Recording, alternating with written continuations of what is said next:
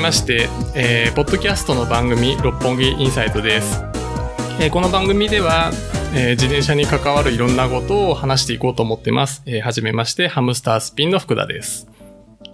はじめまして、六本木エクスプレスの高岡と申します。よろしくお願いします。はい。まあ、僕も六本木エクスプレスなんですけれども、まあ一応ちょっとハムスタースピンというブランドで、あの、トレーニングをいろいろ発信してまして、まあどっちでもいいんですけどね。はい。まあ、福田さんは、あの、いろいろ掛け持ちしてマルチにやるのが、あの、一番の特徴だと思う。使い分けてください。はい、了解です。えーまあもちろんこの番組はですね、あの、西園くんがやってるサイドバイサイドレディオに影響されて始めたんですけれども、まあ、高岡はサイドバイサイドレディオよく聞いてるって言ってるけどどうですか？そうですね、あの、自転車で練習行くにしても、レースに行くにしても、車で移動するじゃないですか。で、その時に、えーまあ、車の中って結構暇なんで、その時に、こう、ちょっと、あ、そういえば、西園くんこんなのやってたなって聞いたら、これが面白かったんでですね、もう、おおそらく、全エピソードを聞いてると思います。あすごいですね。まあ、あの、西園くんのサイドバイサイドレディオって、まあ、西園くんがプロでやってきた経験とか、あるいはその人脈をもとに、少しこう、プロ寄りの話が多いかなと思ってるんですよね。そうですね。あの、まあ、彼ならではの、こう、経験から、あーもう語るような側面があって、まあ、それはそれで面白いかなとは思いますんで、まあ、ただ我々は、こう、アマチュアとして、えー結構やっぱり、あの、彼とは被らない分野で、あの、話せることが、話せるネタがたくさんあると思うんで、そっちをフォーカスで、やっていけたらなと思いますね。はい。まあそうですね。まあ、の、僕たち、まあ、六本木エクスプレスを2016年末に始めようと話して、まあ今年で4シーズン目ね。に、まあ、はい、突入したところなんですけど、まあ僕たち自身もおっさんですし、チーム始めた時から、マスターズの活動をなるべく盛り上げていきたいなという目標だったので、まあフォーカスする方面としてもそっちですよね。そうだね。まあ、なので、あの、仕事をしながらどうやって練習していくのかとか、あと、まあ、プロだと自由に使えない機材とかも、まあ、好き勝手に変えたりとかしてるので、まあ、そういう面とかね、まあ、自転車機材の話は、もう本当に尽きないですね。ですよね。まあ、なので、まあ、あの、要するに、まあ、ちょっとチームでね、飲みに行った時とか、まあ、そういう時にね、話してるような内容を少しポッドキャストで紹介していこうかなという感じですかね。そうですね。あの、飲み会行くと、まあ、あんな長い時間何を話してたんだろうっていうぐらい、まあ、自転車の話はいつも尽きないですよね。ですよね。まあ、あの、この間もね、高岡とベルギー行きましたね。あ、ベルギー、楽しかったですね。はい。まあ、そのベルギー行った時も、まあ、自転車の話でずっとしてたんですけど、まあ、ちょっとベルギーの話、皆さんに聞かせてもいいかなと思うんですけど、えー何しに行ったんでしたっけ？まあい、いろいろ目的はあったけど、一番の目的は、えっ、と、風洞実験と、おまあ、それに関係するんですが、あの、ウェアの、おまあ、オーダーでもう、あの自分に合ったウェアを作って、まあ、それ、風洞で、こう、一番、えー空気抵抗を少なくするような、あまあ、そういう、こう、ウェアを作るのが目的ですね。まあ、そのために、その、採寸と風洞実験というのが、まあ、あの、2本立てのメインの目的でございます。はい。まあ、あの、風洞ってなかなかね、あの、形は見たことある人多いと思うんですけど、まあ、高岡も実物見たの初めてだったんいやじゃないか。、けど形っつってもあの、絵的にみんな見たことはあると思うんだけど、それを、その、こう、全貌を目の前にこう、見た人っていうのは結構少ないんじゃないかなと。あれはあの、まあ、自分は実際その場に行ってみて、おおすげえなと。うんやっぱりあの、そういうちゃんとした数値を取るために強い風を送るっていうのと、まあ、結構その施設自体が大きいんですね。あの、風洞トンネルが。あれはすごいこう、圧巻でしたね。うん。まあ、あの、風洞ってね、まあ、簡単な説明をすると、まあ、いろんな仕組みがあるんですけど、今回行ったのはベルギーのバイクバレーというところの風洞で、まあ、後ろ側にね、でっかい扇風機がいくつもあって、まあ、そこから風を吸い出して、で、前側から風が吸い込まれて、その時に、まあ、測るものの下に測りがあって、その測りの動きで、まあ、どれぐらい空気抵抗があるかっていうのを測定する仕組みですよね。うん、そうですね。はい。で、バイクバレーのやつの特徴としては、まあ、ちょっとあんまりよくわかんないですけど、おそらくベルギー政府が少し出資してるんだと思うんですけど、ベルギーの自転車に関係する企業を一度に集めて、まあそのエリアに、まあシリコンバレーみたいなもんですよね。うんバイクそう、あの、バイクバレーっていう、ああいう施設があること自体なんか、かっこよかったですね。おお、うんさすがだなと。まあね、隣リドレーもあって、そうですね。で、まあそこで、まあ、あの、政府がおそらく出資して、そこに風土を、まあ準備して、3年前か4年前からだったかな、そこから計測できるように、まあしたそうなんですね。なので、あの、まあ僕も一回他の風土、あの、JAXA の風土は見に行ったことあるんですけど、まあそこは当然自転車専用じゃないので、自転車を設置するにしても準備とかいろいろ大変なんですけど、バイクバレーのやつはもうね、最初からローラー台がねうん、固定されていて、すぐに自転車が固定できる状態だったので、まあ簡単に自転車の空気抵抗を測定することができると。そんなような施設でしたと。そうですね。あれは、また、まあちょっとあの、行くの、お時間かかるけど、まあまた機会があったら、ため、あの、いろいろ試してみたいなと思いましたね。うん。で、まああの、今回何測ったんでしたっけ？えっと、ヘルメット、えー、あとまあ、ウェアを5種類ぐらい。あとは、あのー、靴下なしで、えー、靴、あの、シューズだけ履いたのと、靴下履いたのと、その上からシューズカバーを履いたのと、あとは、まあちょっと個人的に興味あったんで、あの、本当にこう、フレームの、フレームにボトルを、ウォーターボトルをつけるときとつけないときで、あの、数字差が出るのかと。か、そういうことをおやりましたね。まあ細かいね、数字についてはちょっと若干あの、企業秘密。なのかな。ちょっとね、まあ、あの、ね、あの、まあまあ、あの、な、何が、えー何ワット削減とかってやると、それだけが一人歩きしちゃうと、いろいろ誤解を招きかねないので、まあそこはこう、まあぼやかし。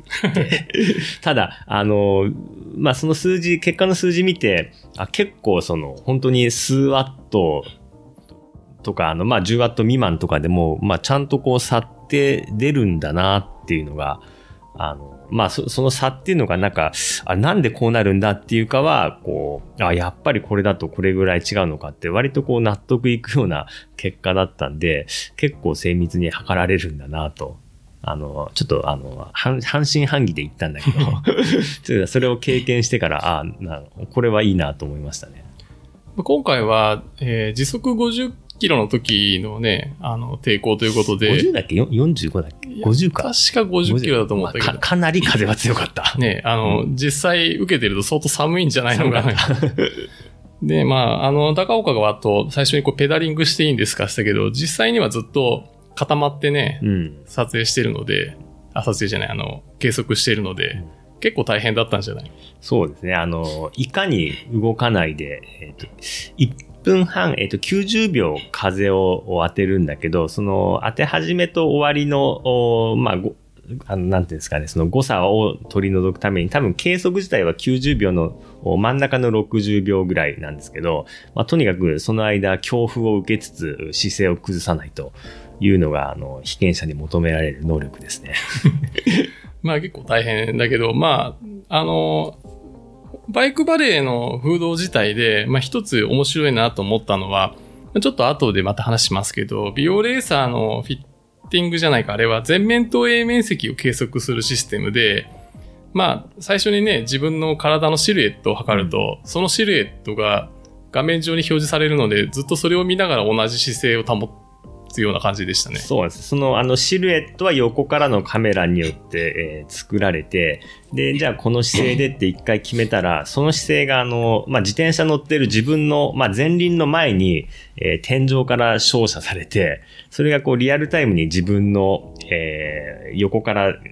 えー撮ったフォームと、その、固めた枠が、こう目の前に出るんでですね、ちょっとこう頭が上がってきたり下がってきたりすると、自分の目の前でその、自分の頭がこう枠から外れてるっていうのが確認できるんで、その計測中ずっとその枠の中に体を入れて、で動かさないということ、えーそれでこう、まあ、計測精度を保つようなシステムがあって、これは非常によくできていて、あ、なるほど、こういうふうにすれば、あまあ、フォームによってこう毎回測るごとに差っていうのは非常に出にくいなと思う、感心しましたね。まあ当然ね、あの、受けてる側としては、まあちょっとじゃあいくつかいくと、まあヘルメットを最初に測ったんだけど、まあ空気抵抗の大きいヘルメットと小さいヘルメットがあって、当然大きい時はすごい強く風を受けてるので、やっぱちょっと頭下げたくなったりしたのかなと思ったんだけど。そうですね。あの、風がすごいこう当たると、おまあ、ポジションをキープしてるつもりでも、その風に向かってこうちょっと、あの、反力じゃないけど、お自分がなんとなくこう、頭を動かし、動かそうとしてるっていうのを気づいたんで、それでこう枠から出ないようにってこう意識して戻したりっていうのはありましたね。まあね、実際にはね、まあ、受けては下げるんだろうけど、うんまあ、空気抵抗の計測という意味では、同じフォームじゃないと意味がないんでね。うん、そうですね。まあ、ちょっとあの、皆さんに説明できるぐらいのところで言うと、ちょっとヘルメットね、いくつかあある。まあまあ簡単に言うと、おいいわゆる、軽量ヘルメットと、あとエアロヘルメットって、これ確か重さが、えっ、と、100g まではないけど、おまあ一つはもう 200g 切るぐらいの軽量と、エアロヘルメットはもう 300g 弱ぐらいなものを二つで測ってみたら、まあまあそれなりに、ああの、なこのスピード出すには何ワットっていうその数字が、まあそれなりにやっぱり差が出たんで、確かにあの数字を踏まえると、やっぱり平地の速いレースだったらエアロヘルメット使うかなっていう風になりますね。うんまあ、あの、AR, AR ヘルメットでも、今回ね、2社のものを使ってみて、まあ、大きさ変わるだけでも結構変わってましたね。そうですね。あの、まあ CDA ってそのまあ A の方、面積だけで、面積変わるだけで、まあこれは明らかにあの抵抗は少なくなるんで、まあ基本的にはまあちっちゃい方があ空気抵抗が少なくなるのかなとは思いますね。ただ、あのヘルメット本来の目的って、あの特にまあ練習行くときとか、まあレースでもそうかもしれないですけど、まあ空気抵抗も大事だけど、やっぱり安全性っていうのも大事なんで、そこはこう、おまあどっちを取るかっていうので、まあ一概にもうこれがベストって言い切れるものでもないと思いますね。まあね、去年ちょっと練習中に転んでね、うん。あの、その時はすごく安全性の高いヘルメットをつけてたので、ね、そうですね。そういうのもありましたね。まあやっぱりあの、なかなか、あの、なんとも言い難い問題なところだけど、まあでもやっぱり一番僕がびっくりしたのは、ちゃんとバイザーつけてる TT 用の AR ヘルメット。あれは大きかったですね。ね、十何ワットが減ってたわね。そうね。うん。まああの、今ね、自転車競技でタイムトライアルやる人なら、まあ間違いなく AR ヘルメット、あの、タイムトライアル用の AR ヘルメット選ぶとは思うんだけど、あれ僕ね、思ったのはやっぱタトライアスロンの人とかなんかは、やっぱり使った方がいいんだろうなと。まあそうですね。あの、5時間とか ずっと走るわけですから、まあ相当、まあ、タイムが縮まる、もしくは、まあ同じペースで走ってたら、ランに向けて体力温存できるんじゃないですかね。うん。まあなので結構 AR 大事だなと。非常に大事です。えーっと、ヘルメットと、あとジャージありましたね。ジャージも、あの、本当にジャージ着替えて変わるんだなって、もう本当に半信半疑で言ったけど、あの、ちゃんとフード実験したら数字が変わっていて、やっぱり違うんだなと実感しましたね。まあね、どのジャージも見た目はね、うんまあ十分ピタッとしたまあそう、みんなピタッとして、あの、なんか同じような感じなんだけど、やはり、えー開発者に話、あの、話を聞くと、まあ、こあの、こういう姿勢でこれぐらいの速度域を想定してとかっていうふうに言っていて、それが、あ割とちゃんとこう実験結果として現れてるっていうのはすごいなと思いましたね。まあ、実際ね、あの、トライアスロン用のジャージは確かにちょっと空気抵抗っていう面からすると少し性能が落意ちてたりね、外と良くなかったですね。ね。まあよ、意外と良くないでも十分良かったんだけど、ただまあね、あれは肩周りがね、うん。他のジャージより動いてくれないといけないので、うんまあそういうところで素材の違いだけど、その空気抵抗の違いっていうのが、まあジャージの素材の違いから結構来てるんだっていうので、うんまあそれはね、僕、まあ今回じゃなくて去年初めてあそこで見た時にびっくりしたんですけどね。うんまあ今回ね、あの、まあ美容レーサーさんので言ったので、まあ美容レーサーさんの話で言うと、まあ初めてあの、袖口に縦の水をつけたんね。うん。で、で、あの縦の溝のところが結構ミソで、えーまあ、空気抵抗っていうのはすごくこう説明が難しいんですけど、前側の圧力と後ろ側の圧力の差で、前側の圧力が高いと、まあ、どんどん後ろに追いやられるので、まあ、それが少ない方がいいので、まあ、飛行機の羽みたいな翼断面の構造であるとか、あるいは、その、川に流れてるちょっと石とかを思い浮かべてもらうとわかるんですけど、石にこう、水が当たった時に石の周りにちょっと水が滞留してたりするじゃないですか。うん。ちょっと、あの、イメージつきづらいかもしれないんですけど、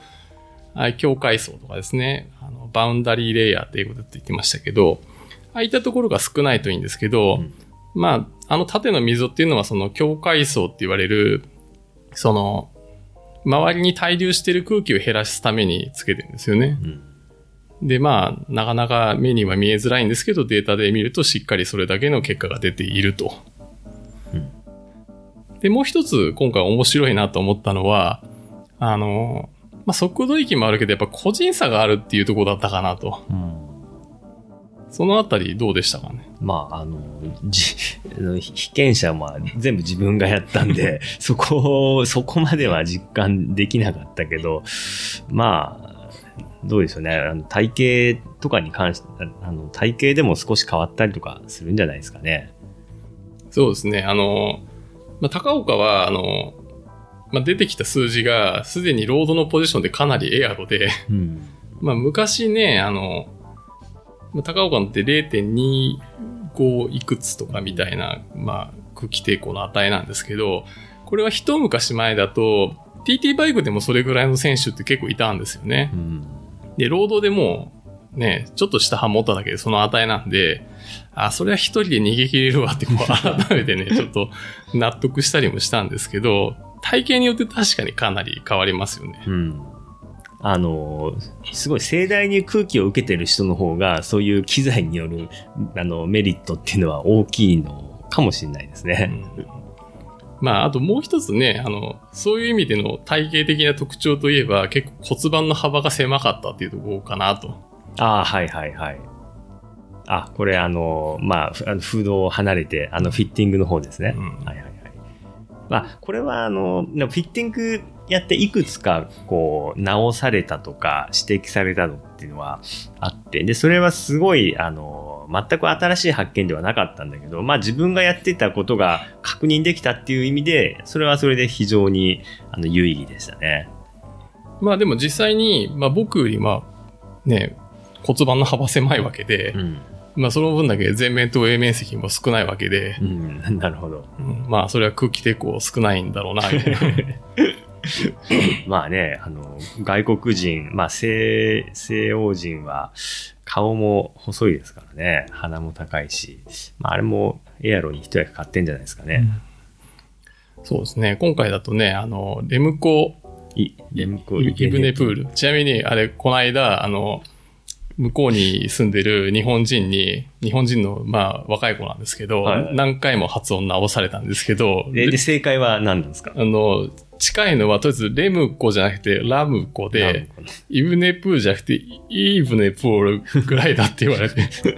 ラムコイーブネプールぐらいじゃないとダメだって言われたんですけど、今言ってるのも合ってるかどうかもはやわかんないですけど、まあ、とりあえずはれはちゃんとあの、辻さんに伝えておいてください。そう、なんかあの、なんか言いたかったみたいですよ。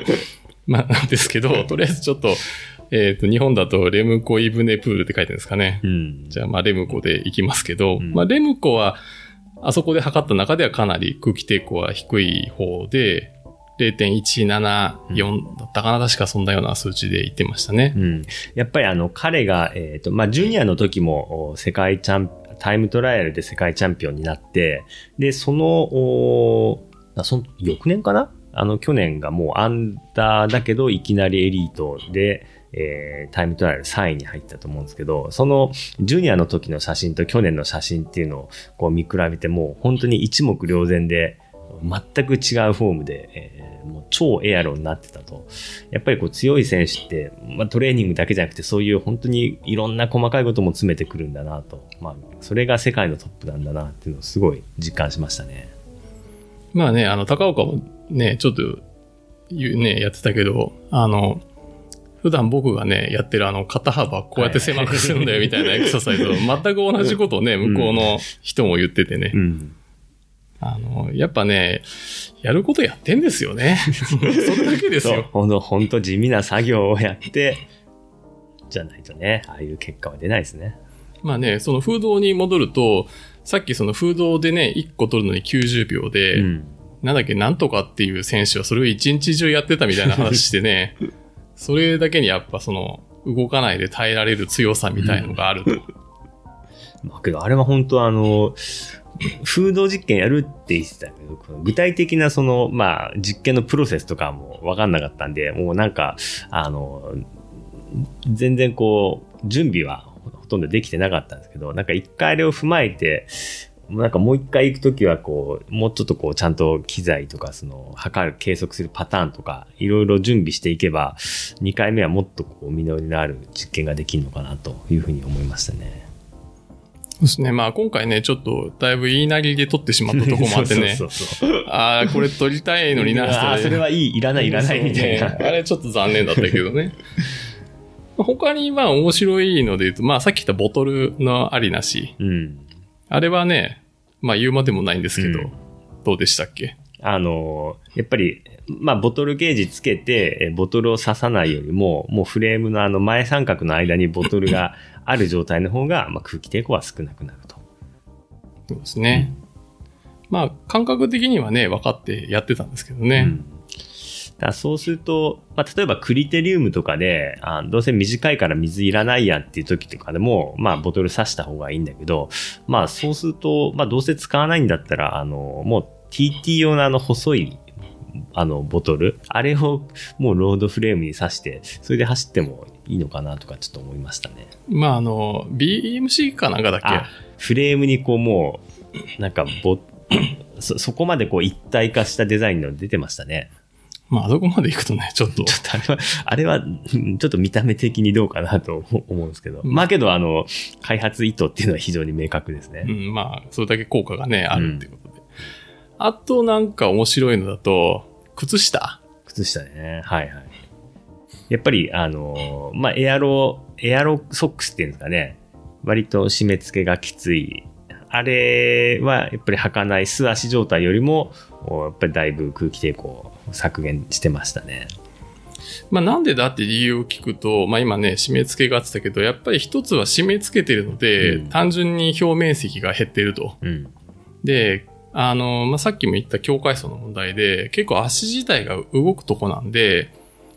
まあ状況によってはね、自転車の速度以上で足が動いていくんで、うんまあそれは風洞では測れないんですけどね。まあああいうところで、あの、今靴下にも縦の溝とか入ってたりするんで、実際に結構空気抵抗の削減にかなり影響してるっぽいですね。それも、その数字、そういうふうに言われてもなんか、ちょっとどう、どうなのって思ってたけど、やっぱり数字で見ると、うん、なんかすごいこう、うんまあこれから、多分レースは必ず履くんだろうなとうん。思いますね。やっぱり、ただ言われてるのと自分でこう体感するのでは違いますね。まああれはね、あの、まあジャージみたいにこう動きの制限がとかもないし、うんうんヘルメットみたいに、いや、こっちだと重いとか安全性がっていうのも特になくて、うん。まあ履いたらね、まあそうですね。あの、まあ、あれ、あのデータを、まあ、信じるならっていうか、もうそれを実感したんだったら、使わない理由はないかなと。うん。ですね。あと何取ったんだっけ？えーっと、ボトル、シューズ、ヘルメット、ウェア。まあ、それぐらいじゃないかな。うん。まあそんなとこか。うん。まあちょっとさっきあの話してた、その前面投影面積を測るやつがあって、はいはいそれもやりましたよね。それは、まあ、そうです。順番的に言うと、風洞に入る前に、えー、まあ、あの、ビオレーサーさんの本社の方でやったやつですね。まあこれはもうあの普通に、えー正面からカメラで撮影するだけで、カメラで撮影した時の面積を比較していくというシステムで、えーまあ、結構面白いなと思ったのが、まあ、ポジションを変えたことによって下がるっていうのもあるんだけど、うん。あの、一回この形って決めたら、その形がね、あの枠線で出てて、うんそれよりもその、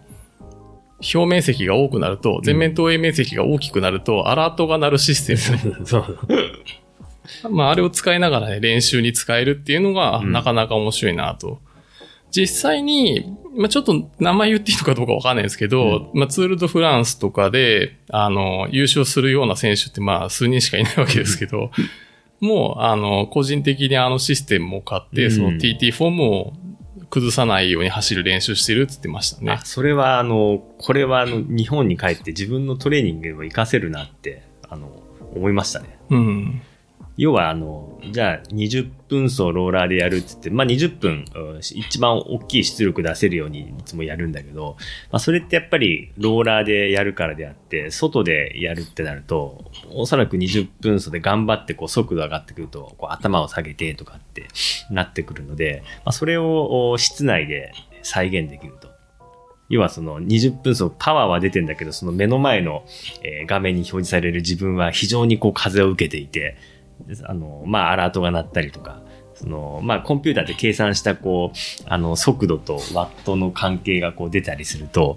じゃあ、もうちょっとこう、コンパクトに、えやって、でも多少パワー落ちてももうちょっとコンパクトにした方が早いかもしれないとかですね。そういうのを確認しながらできるんで、あれはトレーニングに活かせるなと思いましたね。うん。まあ、あの、僕も、あの、まあ、知ってると思うけど、大してパワーないんですけど、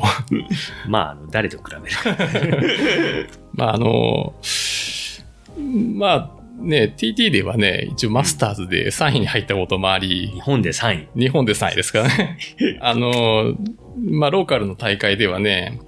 まあ、今季からあの UCI のコンチネンタルチームなんですか、あれは。ああの、いはいはいた若手のあ某、若手有望選手にえ勝ったおっさん。えそうです。若手有望選手に勝って優勝したこともあるので、これ一生言うんだろうな。そうそう。あのね、活躍してほしいんですよ。で、あいつができたらね、もう、アンダー23の TT とかで優勝してくれるとね、とっても嬉しいんですけど優勝するとか活躍するたんびに、その写真使うんで。もう早く頑張れよってこの間も言ってたんですけどね。まあ、あの、それぐらいちょっと僕もね、空気抵抗は結構うまく抑えられるので、まあ、それだけで走ってるんですけどね。まあ、それだけじゃダメですけど、それは非常に大事です。まあ一応ね、ペダリングの話も普段から言ってるんで、はいはいまあ、その状態でもペダリングん崩さないように走ってるんですけどね。まあかなり、あの、エアロフォーム重要ですよね。重要ですね。はい。まあ、あと、ビオレーサーだと、まあ、あの、その実験とかやった後に、えー一通りこう、まあ、工場見学というか、ビオレーサー本社に、えーと、もうデザインするところと、まあ、試験をしたり、あと実際にも、お記事にプリントしたり、えーまあ、裁断して、えーこう縫製したりっていうのは全部もう工場も隣接していて、そこをぐるっと見学させてもらったんですけど、なかなかうちの会社の工場を見学しないっいうメウェアメーカーってないと思うんですよね。やっぱそれだけこう自分たちのプロダクト、まあそう作ってる現場に自信があるんだなと思いましたね。ですね。まあ、あそこ、すごいなと思うのは、設計、まあ、からね、その場で、あの、製造までね、一括してやっていて、素材のテストとかももうその自社にそういう機械、マシンがあって、耐久性のテストとかやっていて、すもう本当全部内製化していてすごいなと思いましたね。そうですね。まあ、あの、記事ごとに、やっぱりね、記事がどれぐらい伸びるかっていうのも変わるので、まあ、全部それもテストして、この記事だからこれぐらいの大きさみたいのを決めてるって話はしてたんですけど、うんまあ、この間からね、うちのチームもビオレーサーのジャージに切り替えまして、はい。ようやくデビューできましたね。ええまあ僕も高岡もそのジャージ着てレース出てないんですけれども、まああの、ね、あの、着たチームメイトにはかなり評判良かったですよねうん。そうですね。はい。えーっと、まあ、ベルギーね、食べ物？そうですね。あの、まあ、ベルギーっていうのは、あの、ビール大国なんですよ。そうですね。あの、今ね、アメリカのクラフトビールっていうのは、もともとはほとんどがベルギービールをお手本に作られていて、で、まあ、ベルギービールの半分もアメリカが買っていくぐらい、まあ、アメリカ、まあ、もうビール大国なんですけど、うんまあ、それぐらいベルギーのビールっていうのはかなり多様性に富んでて、まあ、すごいいいんですよね。で、まあ、どうでしたベルギービール？いやあの、まあ、そういうマニアックな話は福田さんに任せて、まあ、一言で言うと、あの、まあ、日本で言う、いわゆるビールっていうのとはもうなんか別の飲み物を、まあ、どっちかっていうとこうワインに近いような感じですね。いろんな、まあ、ビールあるんですけど。でまあ、基本的にあの、で、自分はすごい、まあ、す好き、好きになったというか最近、多分福田さんに影響されて、あの、ちょっとこう酸っぱい系の、多分日本であれ紹介しても万人受けはしないだろうなとは思うけど、あれハマりましたね。ね、まあ、あの、ベルギーで酸っぱいビールっていうと、まあランビックっていうタイプのやつなんですけど、まあ、今回行ったのはね、超老舗のカンティオンというところで、超老舗らしいですね。まあ行ったらね、なんか見たことある人いるなと思ったら、あの、ビールマニアがいて、ね、次々にビール飲ませてもらってラッキーみたいな感じだったけど、まああそこは、あの、自然発酵で、あの、空気中の工房でビールを作るので、うん。まあどうしてもちょっと乳酸菌多めで酸味が出てくるんだけど。まあそんな味ですよね。うん。まあそれをね、そんなめんどくさい作り方しているのは、もうカンティオンぐらいしかないんですけどね。まああれは良かったですね。そう。あの東京に帰ってからなんかベルギービール飲めるとこないかなって探してちょっと新宿のお店に行ってやっぱランビックってあったけどまあベルギーで飲むより値段が3倍ぐらいかなと。まあ味は別にそんなにあの悪くなかったですけどベルギーは安くて美味しかったですねそうですね。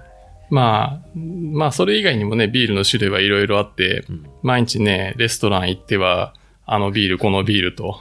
他なんか気に入ったビールの銘柄ありました？いや、えあ、あの、まあ、今回、あの、ど同行したというか、あの、いろいろ案内してくれた、あの、クランノートの和田さんがもう、これし、こればっか飲むっていうか、これしか飲まないんじゃないかっていう、あの、レフブロンド。だったよね。デフ。ああれ、レフ、あれ、あれも美味しかったですね。ね、あれすごいよくできたビールでね。うんまあレフは日本でも、日本でもそうだね。そそこそこ飲めそうなんで。まあもちろんベルギーで飲む方があの品質自体はかなりいいんで、まあね、いろんなお店にもあってどこでも飲めるんで、まあよかったら日本でもちょっと試してもらってもいいかなと思うんですけど。ねおすすめです。はい。他にはなんか気になるのありました？他には、えっ、と、まあ、食べ物で言うと、うん。まあ、ポテト。あ、ポテトね。もうこれはなんか日本でいう白米なのかわかんないけど、もう何も言わないでもとりあえず出てくるみたいな。うん、まあね、何頼んでもね、付け合わせパンでもご飯でもなくて、本当あの、びっくりしたのは意外とパンが出てこないんですね。出て、パンが出てこなくて、まあサイドでポテト。もうポテトには、もうケチャップというこう選択肢はあの国にはないようで、基本何も言わずにポテトとマヨネーズそうね、マヨネーズね。それを何も言わずに、あの、毎日食い続ける。全然嫌いじゃないですね。はい。まああの、そうですね。まあ、食事もね、いろいろ食べましたけどう、ん。まあ、昼はワッフル？ワッフル。夜は生肉？そうね。ステーキアメリカンってなんだと思ったら、まあ、なんかタルタルみたいな感じの。そうですね。あの、ベルギーだとなのかなと思うんですけど、そのステーキタルタルのことを、ステーキアメリカンとか、フィレアメリカンとか、なんか言うんですよね。うん最初なんか差別用語なのかなと思ってたんですけど、この間ちょっとなんか調べたら、最初、なんとかホテルアメリカンかなっていうところが、あホテルアメリカか。そこが出したり折りらしくてあ、それです。アメリカうんステーキ。という説がありました。なるほど。はい。まあね、あの、非常に生肉ね、美味しく食べられるので、うん、美味しかったですね。ね。で、えー、まあちょっと戻るんですけど、ビール。ビール、まあ、ビール、ビール。ビールね。あのービオレッサにも言いましたけど、あ風堂でもね、なんかあの、終わった後ビール飲むとか言われて、気軽にビールが、実はああそこね、あの、高岡は行かなかったけど、風堂の下にバーもあるんですよ。ふああ、なんかそうそう、聞いてて、ね、あの、そんな時間的余裕なかったけど。ねまあちょっとね、それもね、初めて見た時びっくりしたんですけど、うんまあ普通にね、実験終わったらビール飲むっつってビール渡されてね。あのビールも美味しかったね。うん。あれね、あの、クワレモンと。クワレモンと。あの、よく名前聞くと思いますけど、オーデクワレモンドのクワレモンドですね。はいはいはいはいなので、あそこの坂の平均勾配とアルコール度数が一緒なんですけどね。6.6%。6.6%。美味しかったですね、あれも。うん。あれね、まあそのうち日本で飲む機会あるような、ないような、みたいなそう。いう話を聞いてるんで楽しみにしてます。まあこれはちょっとまた別の機会にと思ってるんですが、えーまあ、さっきちょっとね、話出てきましたけど、あの、外苑クリーってね、はいはい。あの、まあ、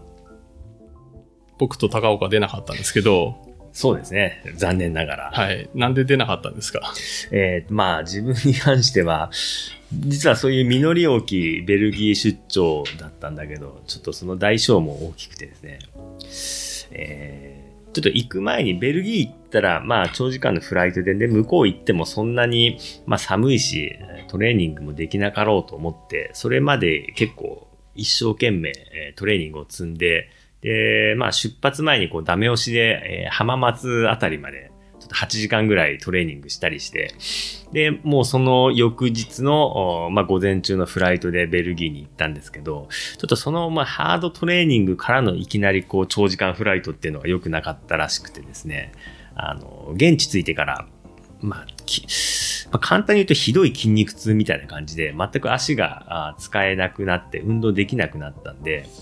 まあ、ちょっとそのフライトで調子悪くなっちゃったのかなと思って、しょうがないなと思っていたら、えー結局滞在中1週間経っても治らず、帰国しても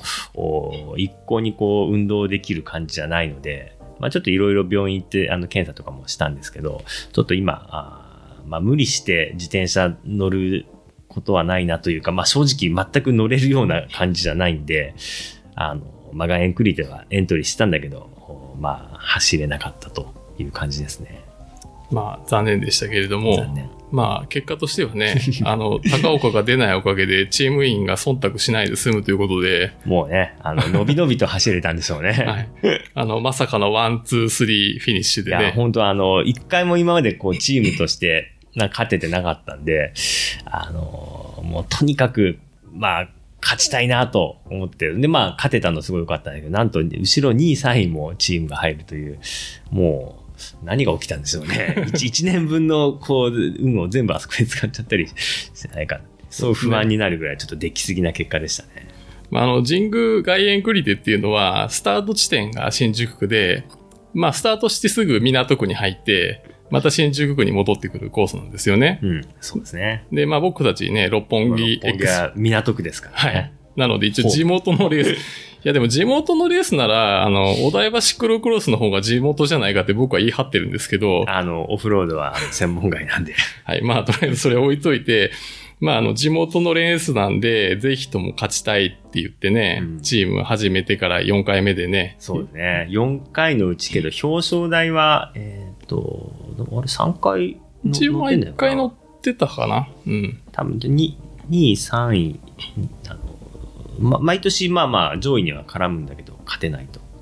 成島フレンドの厚い壁に阻まれていたんですが。そうですね。あの大会は今年が第14回大会だったんですけど、なんとあの、第5回から13回まで、あの、優勝するメンツは変わるんですけど、毎回成島フレンドが勝ってたんですねね。えーで、成島フレンドも、まあ一応、立川にもお店、あ、今なくなっちゃったんですけど、まあ今ある神宮ですね。あそこ新宿区なんで、あれ成島、新新宿区だっあれ確か新宿じゃなかったっけ？違ったかな？あれ渋谷区じゃあ、渋谷区か。まあ、成島にとってもね、まあ距離的にはもうほんと数百メートルですよね。ね、お店から5分ぐらいなので、まあ、成島フレンドにとっても地元のレースなんで、まあ、毎年あそこは譲れないレースだったんじゃないかなとは思うんですけど、まあ諸事情あって、あの今年は成島フレンド出走1名。ええ対して、六本木エクスプレス、エントリー9名、出走6名。はい。1対6でね、あのこれで負けたらさすがに話にならないだろう。まあ、そうですね。ええ今までもそんな感じだったけど。えただね、こうしてみると、あの、2017年から、まあ、毎年表彰台には載ってると。3位、2位、3位、で、今年は1、2、3と。うんまあ、これはね、もっと、あの、来年からも頑張っていこうそうですね。まあ、ちなみに僕も今年出なかったんですけど、まあ僕もちょっと怪我しまして、まああんまりね、ちょっとあの、まあ怪我なんてね、人に自慢できること一つも そもそもないんですけど、それこそね、あの神宮の外苑で朝ランニングをして、ランニングをしてインターバルでボックスジャンプしてたら、最後の一回でですね、ほんのちょっとだけつま先引っかかったんですよね。で、あの、あ、やばいなと思って後ろに飛んだんですけど、ほんのちょっとだけすねが引っかかったんですよ。そしたらですね、なんか、ちょっと当たっただけなのに、4センチぐらい切れて、で、なんか、その時は切れたって分かんなかったんで、そのままもう一回走ってたら、靴が真っ赤になってたんで、これはやばいと思ってすぐに脱いに行ったんですけどね。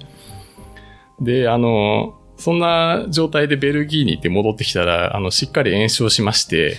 あの、抜歯はしたんですけど、うんこれあの、このまま運動していると、もう一回傷口開くからおとなしくしてるとすごく怒られまして、うん。あの、ちょっと今おとなしくしてるところですね。でいつぐらいから練習再開できるんですか？まあ一応、今週末ぐらいからできると思うんで、まあとりあえず、やっぱり、ズイフトから、あ、やっぱですね。はい。まあ、安安心安全の。はい安心安全の室内で。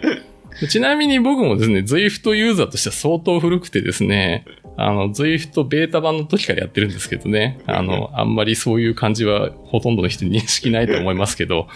はい。まあ、福田さんはね、あの、まあ、このポッドキャストもそうですけど、まあ、とりあえず面白そうだったらやってみると。そうですね、あの、結果より、まあ、あの、面白いかどうかだけでやってるんで、はい。はい。という感じですね。はいところでですね、あの、ちょっとツイッターで見たんですけど、なんか、高岡がですね、自転車屋を始めるって、なんか、話題になってたんですけど、え、そんな話あるんですか？ああの噂は本当なんですかね？うん、なんかね、最近、Facebook でも、RX バイクとかって、まあさすがに名乗るからには、無関係じゃないんでしょうね。まあ、ということで、お店始めるんですよね。はい、あの、オープン、うまくいけば オープンできる予定です。まあ、いつ頃になるのかな？えっ、と、4月中ですね。でうんまあ、できるだけ早くおオープンさせたいなとは思っているんだけど、おまだ具体的な、あの、確定した日付はないですけど、まあ、中、まあ、し上旬はないかなと。中旬以降ですね。なるほど。はい。ところでですね、その、これもツイッターで見たんですけど、はい。なんで今更自転車屋やるのかって、今更。うんこれは逆張りですよ。まあ、あの、そうですね。こう、自転車がもうすごいガンガン売れて、どんどん伸びて、儲かるっていう話は全く聞かないですね。あむしろ逆、まああー、逆な話はたくさん聞きますけど。まあ、ただ、あの、まあ、さっきで、まあ、逆張りでやるっていうわけではないんだけど、うん、やっぱりあの、自分が一番好きなこと、こう、熱中できることは何かなと思ったら、やっぱり自転車なんで、まあそれをこう、おそれでこう何か、あまあ商売というか自分のし、あの、何か世の中に仕掛けられたら楽しいなと思ったんで、えーまあ始めるという、それぐらいにしときましょうか。まああのね、高岡と知り合ってからまあ10年ぐらい経つのかな。まあいろんなね、自転車好きな人会いましたけど、まあ高岡ほど自転車好きな人はそうそういないよね。まあ、そう、結局、やっぱ常にそれが頭にあるんで、うん、あの、それで、えなんか、こう、楽しいことができたら一番幸せなのかなと思いましてね。あとは、あの、まあ自分だけじゃなくて、周りに結構そういう自転車関係の、おまあ濃い友達がたくさんいるんでですね、まあその人たちを巻き込んでやれば、なんかより面白いことができるんじゃないかと思いました。なるほど。まあ、えー、抱負的にはどんなお店にしていきたいんですか？うーん。難しい質問ですね。まあ あの、いや、なんかね、これもツイッターで見たんですけど、なんかあの、ちょっと、某店みたいに、はいはいはいあの、金持ちしか相手にしないんじゃないかみたいなのとか見たんです。そんなひどい店あるんですか？いや、それ別にひどくはないと思うんだけど、あの、お店の方針なんで、うん。まあの、方針は、割り、あの、自分が今までやってきた、こう、まあ、レースで勝つっていう目的のために、こう、いろいろ、まあ、自転車買ったりトレーニングしたりとかしたんで、そういう、こう、レースに勝ちたい人を対象にしたお店なんじゃないかっていう、なんかこう、近寄りがたいみたいな、あ声をちょっと聞いたことあるんですけど、まあ、全然そうじゃなくて、あの、まあ、お店のスタッフも、そういう、もうみんながレースやってるとかじゃ全然ないんでですね、もっとこう幅広い人たちにいろんなあスポーツバイクを楽しんでいただけたらなと。あとは、えーまあ働きながらじゃあ1日1時間のトレーニングであのレース出たいとかっていう人に対しては、まあ一番自分のこう付加価値というかアドバイスとか、あの役に立つ、立てると思うんで、まあそういう人たちにもこういろいろサービスを提供したりと、まああの幅広くただ、あの、若者でヨーロッパ目指したいんです、みたいな人は、ちょっとまあ別のところを紹介すると思いますが、あくまでもこう、趣味で、えー自転車楽しみたいんですっていう人に、いろんなサービスを提供したいなと思ってますまあこれはね、あの、六本木エクスプレスをね、始めた時から、うん、まあまあそうですね。その延長っていう感じですね。ね、マスターズの活動を盛り上げてね、うんその活動を支援していく。まあそういう意味で、まあ、UCI グランフォンドにしろ何にしろね、うんいろんな情報を皆さんに届けられるようにっていうふうに、まあ僕なんかも記事書いたりとかね、まあしてきたんですけどね。えーそうですね。なんで、あの、今、こう、ゴールをすご決めてるっていうわけではなく、もしかしたら、あの、ブルベとか、なんかやってみようかなって思うかもしれないし、あの、まあ、トライアスロンもまたちょっとこう、出ようかなっていうのも、まあ、実際考えてたりするんでですね、まあ、なんかこう、まあ、自分が面白いなって思ったことはとりあえずやってみて、まあ、その面白さをみんなと共有できればなと思いますね。ね、最近ライニングもやってるみたいだしね。走ってますね。週、あの、まあ、この足の調子を崩すまでは、まあ、週1以上は走ってま、まあ、10キロぐらい、あの、そこそこのペースで、で4分切るぐらいで、あの、走れるようになったんですね。10, 10キロをキロ4分切るペースで。で確か、うん、それぐらいで走っああの、はぐらいまで上がってたと思いますね。まあさすがの心肺機能で、まああの、なんで今後トライアスロンにも挑戦するそうなんで、多分、いつかは出ます。まあぜひそんなお客さんにも来てほしいと。そういうことですね。まあとりあえずね、初めてなんで、ちょっと今日はこれぐらいにしておこうかなと思うんですけど、まあ一応、今年の後ね、目標としては、なんかあるんですか？今年の目標、まだ始まってないですからね。あの、まあ、去年から言ってた目標はもう、ぶらさず、えー9月のカナダ、?UCI グランフォンドの、試合グランフォンドのお世界選手権。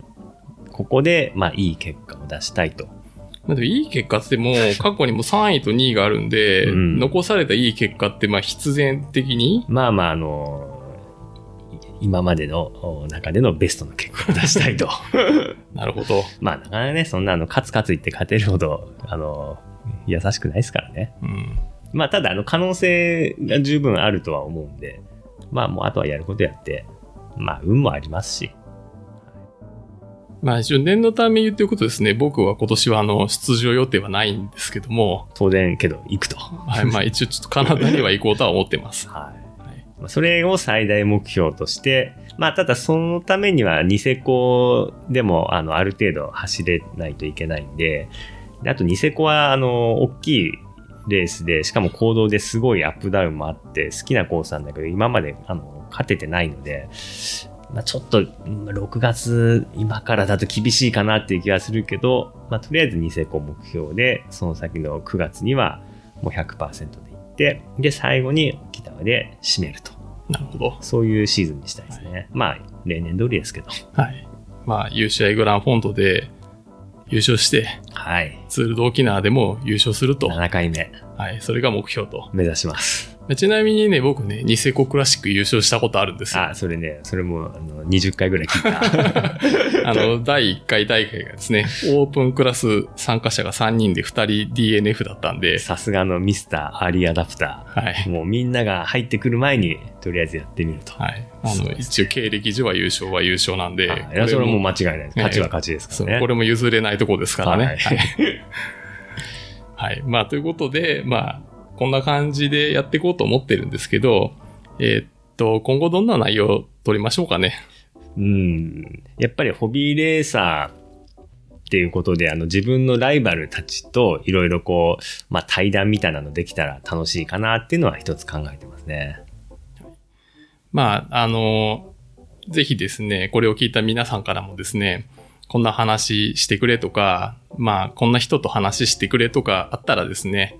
あの、まあ、ツイッターとかになんか連絡もらえると嬉しいですね。そうですね。はい。はい。ということで、えー今日はこの辺にしまして、えー六本木インサイドで第1回目でした。どうもありがとうございましたあ。りがとうございました。